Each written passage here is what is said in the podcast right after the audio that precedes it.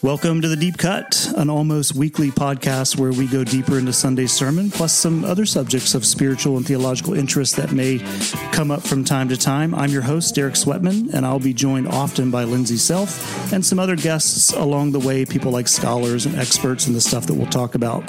So, welcome aboard, and I pray these episodes are helpful to you and your ongoing spiritual and theological formation. Let's get into this week's topic.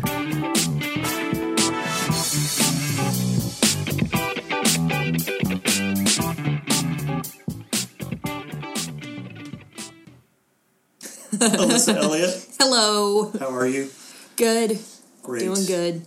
So, we're going to do a couple of episodes together Yep. this season, uh, the Advent season, and uh, I'm excited about it because, uh, for one, it's one of my favorite seasons.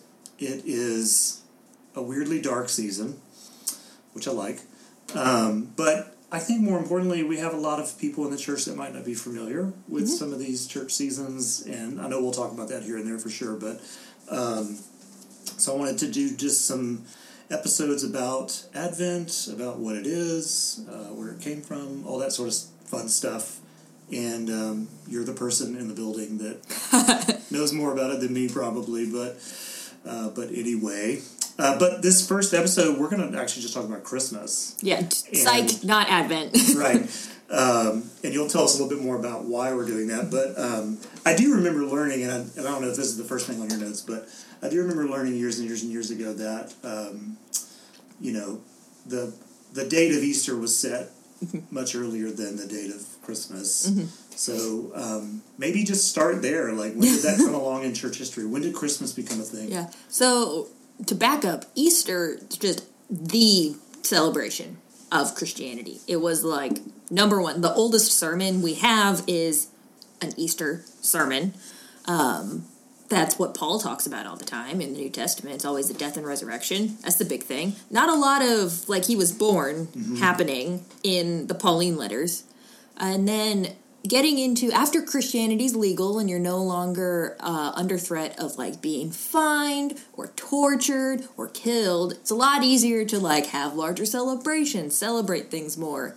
And so When does that take place? that happens in the mid fourth century, so Yeah. the 300s. Well, early 300s is when it, yeah, around that time. Generally, we're talking about Constantine. Yeah, so Making it for- 313, yeah. it becomes legal to be a Christian. It doesn't become an official, the official religion until 381 Okay. after Constantine. So we're in the early days of the 300s, which is nice. The church is not suffering persecution anymore. And so things are starting to develop more. And that means that larger celebrations are becoming. So you can uh, have large processions for Easter, and then celebrations of the moment of the incarnation, which was a lot of times called Epiphany or the Theophany. And so one of the earliest sermons on, like celebrated on the feast day, is from Basil of Caesarea, who's writing in the mid fourth century. Um, and his homily called On the Holy Birth of Christ is all about that. And it is like he references and says, like, on this day. So he is preaching it on their Christmas day. And that would have been at some point in like January, which is still when Epiphany is celebrated in Eastern churches. And technically on our calendars is also Epiphany on January 6th. Um, because the Orthodox Christmas is a different date. Isn't It's it? January 6th. Yeah, exactly. It's they celebrate it together, and then in the Western Church, I don't know why it split into mm-hmm. December twenty fifth, and then that means that March twenty fifth becomes the celebration of the conception of Christ because they just backed up nine months, said, "All right, this date is when Christ was conceived because he was born on the twenty fifth of December." Um, but yeah, that's how like Christmas started was just a growing of liturgical celebrations. Um, and it's funny because the discussions about Christmas and the Epiphany, the Incarnation, are coming about at the same time. There's big controversies happening over talking about the divinity of Christ. And so Basil's homily is all about how do we talk about this and how are we supposed to properly respond to this absolute paradox We also see this happening in the Syriac tradition with Basil, not Basil, this is Basil, with Ephraim, the Syrian, who has these hymns on the Nativity, which they sang um, hymns and homilies were how they worshipped in the east in the east east in Syria, and some of his hymns have lines that are from Mary's perspective on it, so contemplating the paradox of having given birth to the Son of God. Um, and he wrote a lot of them for female choirs. So that's really cool uh, of Ephraim being amazing. And so you would have women leading songs and hymns during service as from the perspective of Mary as like, whoa, God has become flesh. God has become incarnate. And that's how Christmas started. And then Advent came about later, and the earliest we see like an Advent ish season is about the 5th century, so the late 400s, with basically it's a parallel to Lent. Lent is a period of preparation before Easter, it's a uh, penitential season, so like uh, preparing yourself, like, I am full of sin, like, how can I celebrate like the death and resurrection of Christ? And Advent is the Christmas version, essentially. It's the uh, it's like a little Lent in that you're preparing yourself for the incarnation, and it really took off in monastic communities. Of they would do all these penitential practices and things like that, and then it took off in the Western Church a lot more than in the Eastern Church. Um, but that's how Lent, you know, Advent. and Lent obviously ends at Easter or Yeah. Mm-hmm. transitions into Easter, which is a big baptism day. Yeah.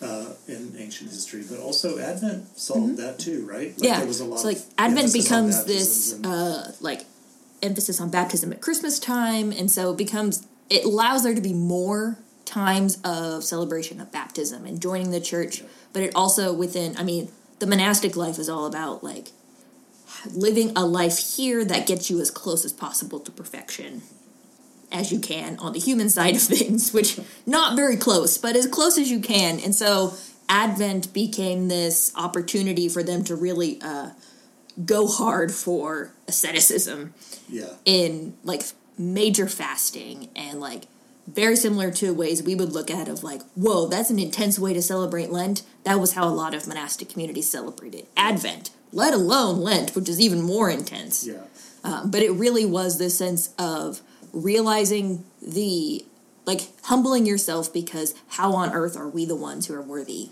mm-hmm. to have Christ become one of us? Mm-hmm. Maybe as a side note, we can just for our listeners mm-hmm. Because you've said some words that I've they said so many words. did not know. uh, incarnation is one of them. yes. Uh, so we let's, let's chat about that for a second. and also the controversy around that. Yeah. you've talked about that, um, which people might be thinking: A, what is incarnation? B, Why? what's the problem? Why? Yeah, and then this just doesn't even really fit in with everything we're doing. But like monastic, yeah. I say that all the time, and I know people are like, "I don't know what you're talking about," but they just nod and smile. There's like that sounds weird. So let's do those three things for just like a couple of minutes. You can just fill our listeners in on what those mean. Yeah. So incarnation is Jesus, the Son of God, becomes human and is also God. How? Question mark. Don't know. Still haven't figured that out. Two thousand years later. And that's the word we use Yep. for that idea. It is literally becoming in flesh, is what incarnate comes from Latin. Yes. In and then carnal, carnus is like the flesh. That's it. God is a human. There you go. yep. Simple, You're easy, welcome, solved, everybody. done. Now you're figured it out. Yeah. The And the controversies, controversies around so that. many Yeah. controversies. The one that's happening when Christmas is starting to show up, or the Theophany or the Epiphany feast. Theophany meaning an appearance of God. Epiphany meaning just like a realization or like a ta-da um, moment. So the controversy then was with the teachings from this guy named Arius. So it's called the Arian controversy, mm-hmm. not to be confused with Arian In- thoughts of World War II. Right. Different Arian. It's A R I A N. Mm-hmm. And essentially, Arius and his people are going around saying Christ is a super duper amazing created being, like, is ranked above all other things that are created, and is less divine than God the Father, but is still a created being, but is still better than humans. And the problem with that was well, how could just a better creature be the one to save humanity? Why not, like, why is it not from God? Why is he not fully God in this? So that's what the whole argument was about in the early third century. That's the phone, everybody. God, This I'm is a- sorry. this is a real working church.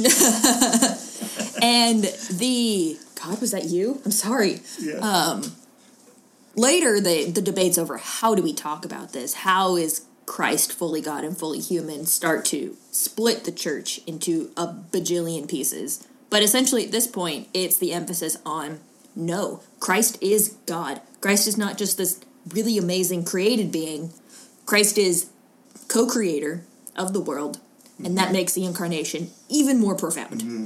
it's not just this super amazing being who became human yep. it is God who became human.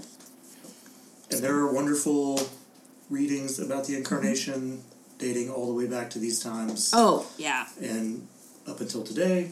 Mm-hmm. If you're into Rowan Williams, you can read. He has a whole Arian controversy book. Yep. But He is one of the people that kind of re narrated and said, this is really what Yeah. seems to be happening. yeah, so those are the controversies. Oh, monastic, just Oh. for fun. Monks, uh, after Christianity's legal, we see this rise in ascetics, so people who are going out into the desert, essentially. You'll hear a lot of them referred to as the desert fathers. And they want to live a life that is very much drawing on um, the suffering of Christ and live as minimally and as uh, ascetically so without a lot of food, a lot of luxuries in order to have this spiritual growth and to focus more on the virtuous life. So they're avoiding temptations of materiality. Super easy to avoid the temptation of greed when you're out in the desert and there's nothing there. Um, and then this developed further into, I mean, the Middle Ages is just monks abound in the Middle Ages. Mm-hmm. That is how Christianity keeps going for a while. Is these they're called monastic communities that are uh, based around a certain way of living, mm-hmm. and they all live together and they go to prayers certain times of day. Their lives, like the Benedictine monks, their motto is "Ora et labora," prayer and work. Mm-hmm. Their entire days, even Benedictine monks today, their mm-hmm. entire day is structured around times of prayer, mm-hmm. of reading scripture, reading devotional material, and doing a physical labor job. So there's a Benedictine monastery that they do that, and the physical labor job they do is they build caskets. Mm-hmm. And so that is like a thing that's continued today. Is that's part of their practice of they pray and they make stuff. And usually these orders of monks are named after. Yeah, usually after the founder. So the Benedictines are named after Saint Benedict of Nursa, I think. Nursia. Mm, And the Franciscans yeah. are Saint, Francis. Yeah. The Dominicans are not named after Yeah. a person. But Okay, Yeah. back to Christmas. yeah, back to Christmas. Where were we?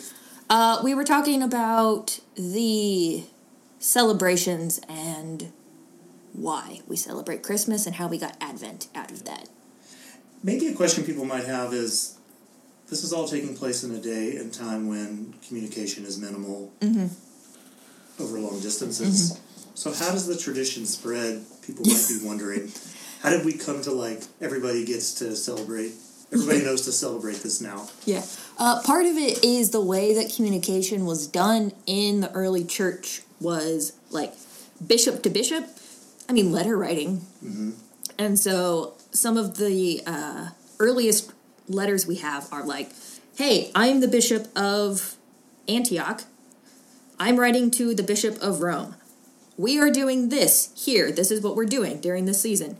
Actually, our first instance of all of the books in the New Testament is from one of these, they call them festal letters. Mm-hmm. So Athanasius, who's in Alexandria, so northern Egypt, writes this festal letter around the time of Easter, sent out to all the priests in the area that are under his jurisdiction. He was like, This is what we're doing this year, like making sure they're all up to date with the orthodoxy of the time. Like, hey, we've got these controversies going on. This is how we're talking about it. This is the language we're using. But he also, in that letter, says, And these are the scriptures we're using. Like, this is what we have decided among as consensus across the Christian world. This is the New Testament. Mm-hmm. Sort of. These are really the authoritative books that mm-hmm. were authoritative across the mm-hmm. area. Yeah. Um, so yeah, they would send letters, and then also just I mean, people traveled a lot. Yeah.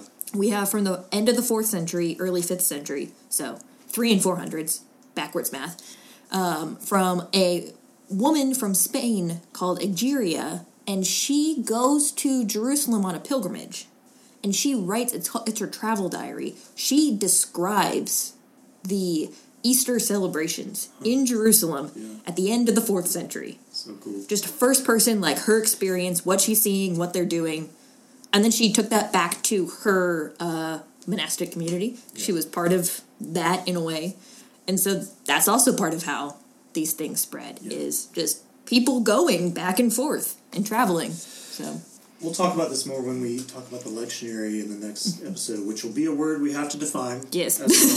well. um, but when did it start to take like a form? You know, like you, um, we use these scriptures, we use these, you know, prayers and Yep. songs or whatever. Like, how long did that take? It took a long time. It really took until the lectionaries, lectionaries that we have now, because there's different ones for the Protestants and the Catholic and the Eastern churches. Those started to take shape in the Middle Ages when there was also a larger production of manuscripts because that's also a thing monks did was they sat down and copied the bible by hand Yeah. and you can thank the monks of the Middle Ages for preserving scripture and like all the writings of the church fathers and a whole bunch of other like science stuff, ancient science things, because they just sat around all day and copied manuscripts. Um, but the lectionary really developed later. There were like passages we know were always read at certain times because people like Augustine will tell us. In so he's writing in the fifth, early fifth century. He'll say like, and this is what we read on this feast day for this martyr, or this is what we read on Easter. So there's some that are just like obvious things you read. You obviously read resurrection accounts on Easter. Mm-hmm. That one's a simple explanation. But there's just growing traditions around what passages are read and when. So that takes shape through the centuries and then really gets defined later. And then the lectionary that we're using, that the revised common lectionary, uh, hint from revised, that's a more recent. Like this is what we're using across all of these different Yeah. different traditions. But So, do you think any of these people, if they could travel in time, came to a Advent service today? Would it be familiar at all, or would they I be think able to they connect would- the dots? I think they would be familiar with um, the narratives, at least, or especially the Old Testament passages that are used in the lectionary. Are a lot of the ones that these early Christians were reading as the like these are prophecies about the coming of Christ. And so we see some of them are being used all the way back in the second century. So the 100s. you see them citing these as like, see, look, the Old Testament was talking about Jesus here. Mm-hmm. So they would not at all be surprised to hear us reading from Isaiah and Jeremiah on during Advent to celebrate Christ. They would say, yeah, you're right. Cool. Yeah. 2,000 years later. Yeah, They'd probably be more confused about the PowerPoint slides with the scripture on them. and yeah, and what demon is making that happen? Yeah, what demon is making that happen? A good demon. A good dude. Yeah, what yeah spectral being is making those words appear on a wall? Um, okay, you want to talk about hymns, Yes. or did we miss anything? I mean, I just have fun quotes from old hymns from Ephraim. Let's talk about hymns then. Yeah, let's talk about ancient hymns for a second. Uh, the What's the Syriac. oldest, what's the oldest Advent hymn? I don't know. I don't know. But I do know that hymns, like singing church, is something that happens in some traditions now. And that was how the Syriac church, so modern day Syria, that fits pretty well. Um, Ephraim was a preacher and leader in the Syriac tradition, and he wrote a whole bunch of hymns. And so we don't have the tunes, but like at the beginning of them, kind of like when we read the Psalms, it'll say, to the lilies. Whatever that means, we don't know. We know that that was the like setting of the song. That's how they would sing it too. Uh, and so he'll have things like that that will be they're written in a meter, kind of like Shakespeare writes in a meter, and in it he would say things like, in they would have a refrain they would say praise to you fair child of the virgin throughout the hymn. That's what the congregation would sing in response to what ephraim was saying. And then one of my favorites from his fifth hymn on the nativity says this is the month that bears entirely all victories. It frees the spirit it subdues the body it brings forth life among mortals. Divinity it showers in its love upon humanity. Right. like come on Yeah. that's so good And what year is this? That's the Years. 300s. Yeah, very early. Yeah. They're like, this is amazing. And it's just like Mary singing, um, I am a servant of your divinity, but I'm also mother of your humanity, my Lord and my son. Like, whoa. like, wild. And then singing in church has just always been a Yeah. thing. And an Advent hymn that we have now that I actually pulled off, uh, pulled a hymnal off of my shelf earlier to look, and one that's in the like Advent hymn section is called "Savior of the Nations Come." And the text of it, we have it in English, obviously, but it was written in Latin by Ambrose of Milan in the fourth century Yeah. he really started to bring singing into Latin churches because singing was a huge part of churches all the way in the East that spoke Greek. And Ambrose was over in Milan and he knew Greek and he interacted with churches in the Greek world and he translated and wrote his own hymns and really brought that tradition into the Western churches. And the um, hymn is all about both themes of Advent, of the first and the second coming of Christ, which we can talk about with the lectionary more. Um, but one of the lines, the first for, uh, stanza, that's it. The first stanza is Savior of the nations, come, show yourself, the virgin Son. Fill with wonder all the earth that our God chose such a birth. Not by human power or seed did the woman's womb conceive, only by the Spirit's breath was the Word of God made flesh. And then later in the hymn says, Christ in glory, intercede for your creatures' suffering need. Let your resurrecting power soon complete the victory hour. Praise to you, O Lord, we sing. Praise to Christ, our newborn King. Yeah. So the sense of really just singing praise, one, and also gratitude for, like, thank you for coming incarnate. That's a pretty great thing you did Yeah. appreciate that and also wow things in the world are really bad please come back? And the sense of hanging on in the middle of okay christ was born and that's amazing. And then easter christ died and resurrected. That's even more amazing. But then he left and we're like please come back. We need help. And you see that all the way in the fourth century uh, which is very cool that we still sing that in some churches today. We should sing it here.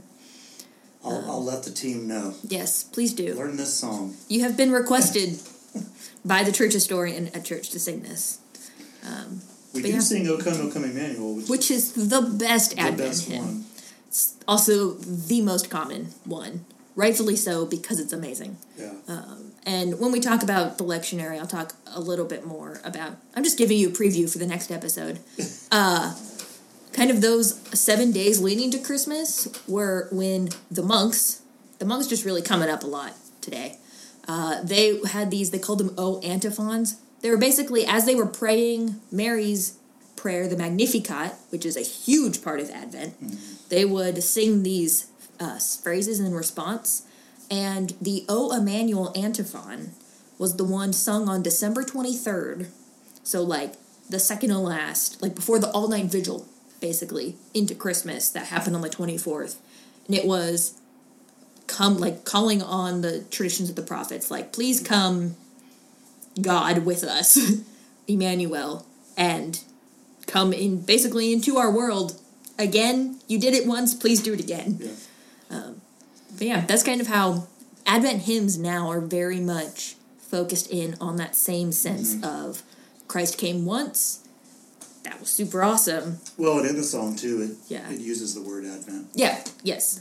Uh, yeah. Mm-hmm. It says the first line is, O come, and come Emmanuel, ransom captive Israel that mourns in lonely exile here until the Son of God appears. Mm-hmm. And the sense of we're in exile mm-hmm. and has this historical element of it's using passages from the Old Testament scriptures, the exile of captive Israel, and then also Yeah.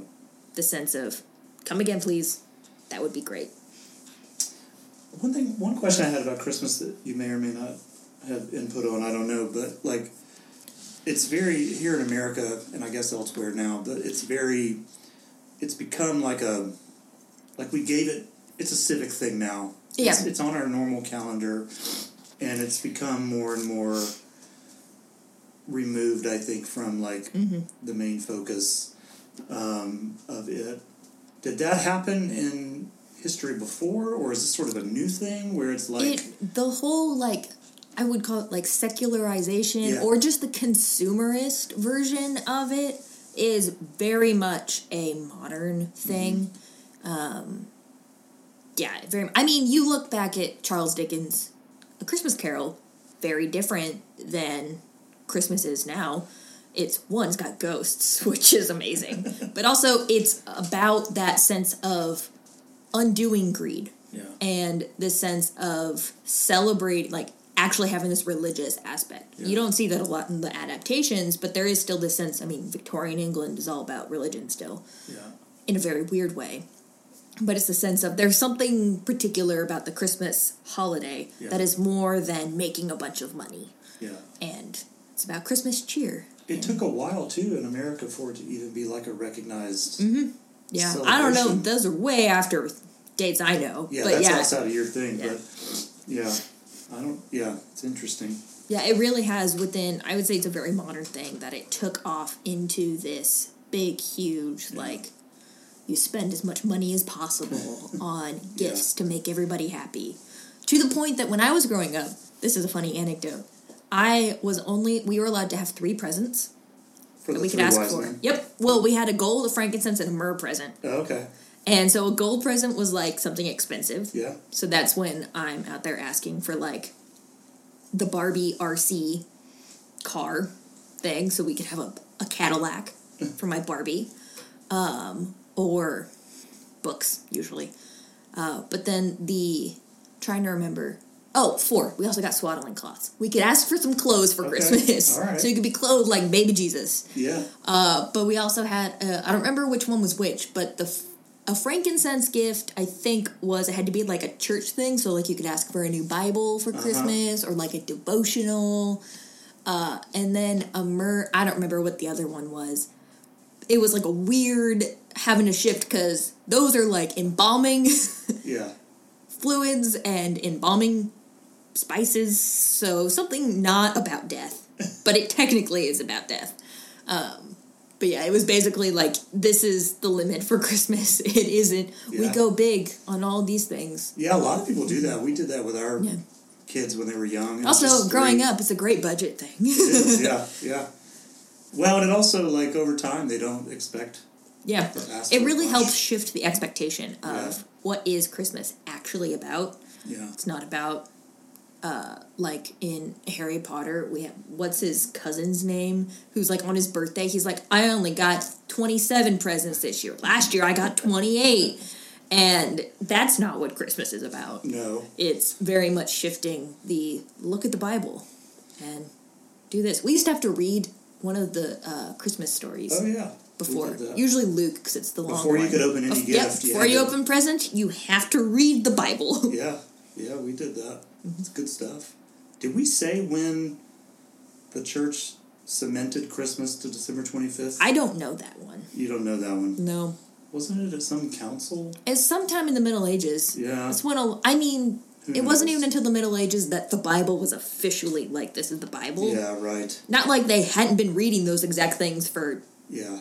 1300 years at that point. It is funny. I have a collection of Augustine's Advent sermons, is what it's titled. Huh. But it doesn't feel like Christmassy when you're reading it. He's just ranting on about people going to the Coliseum or whatever. Oh, that sounds right. Yeah. that sounds like him. Uh, I'll have to send that to you, but it's on my Kindle, so that's not going to work. But anyway, It's on my. Kindle. yeah. Well, this was great. I think we're done with this one. Yeah.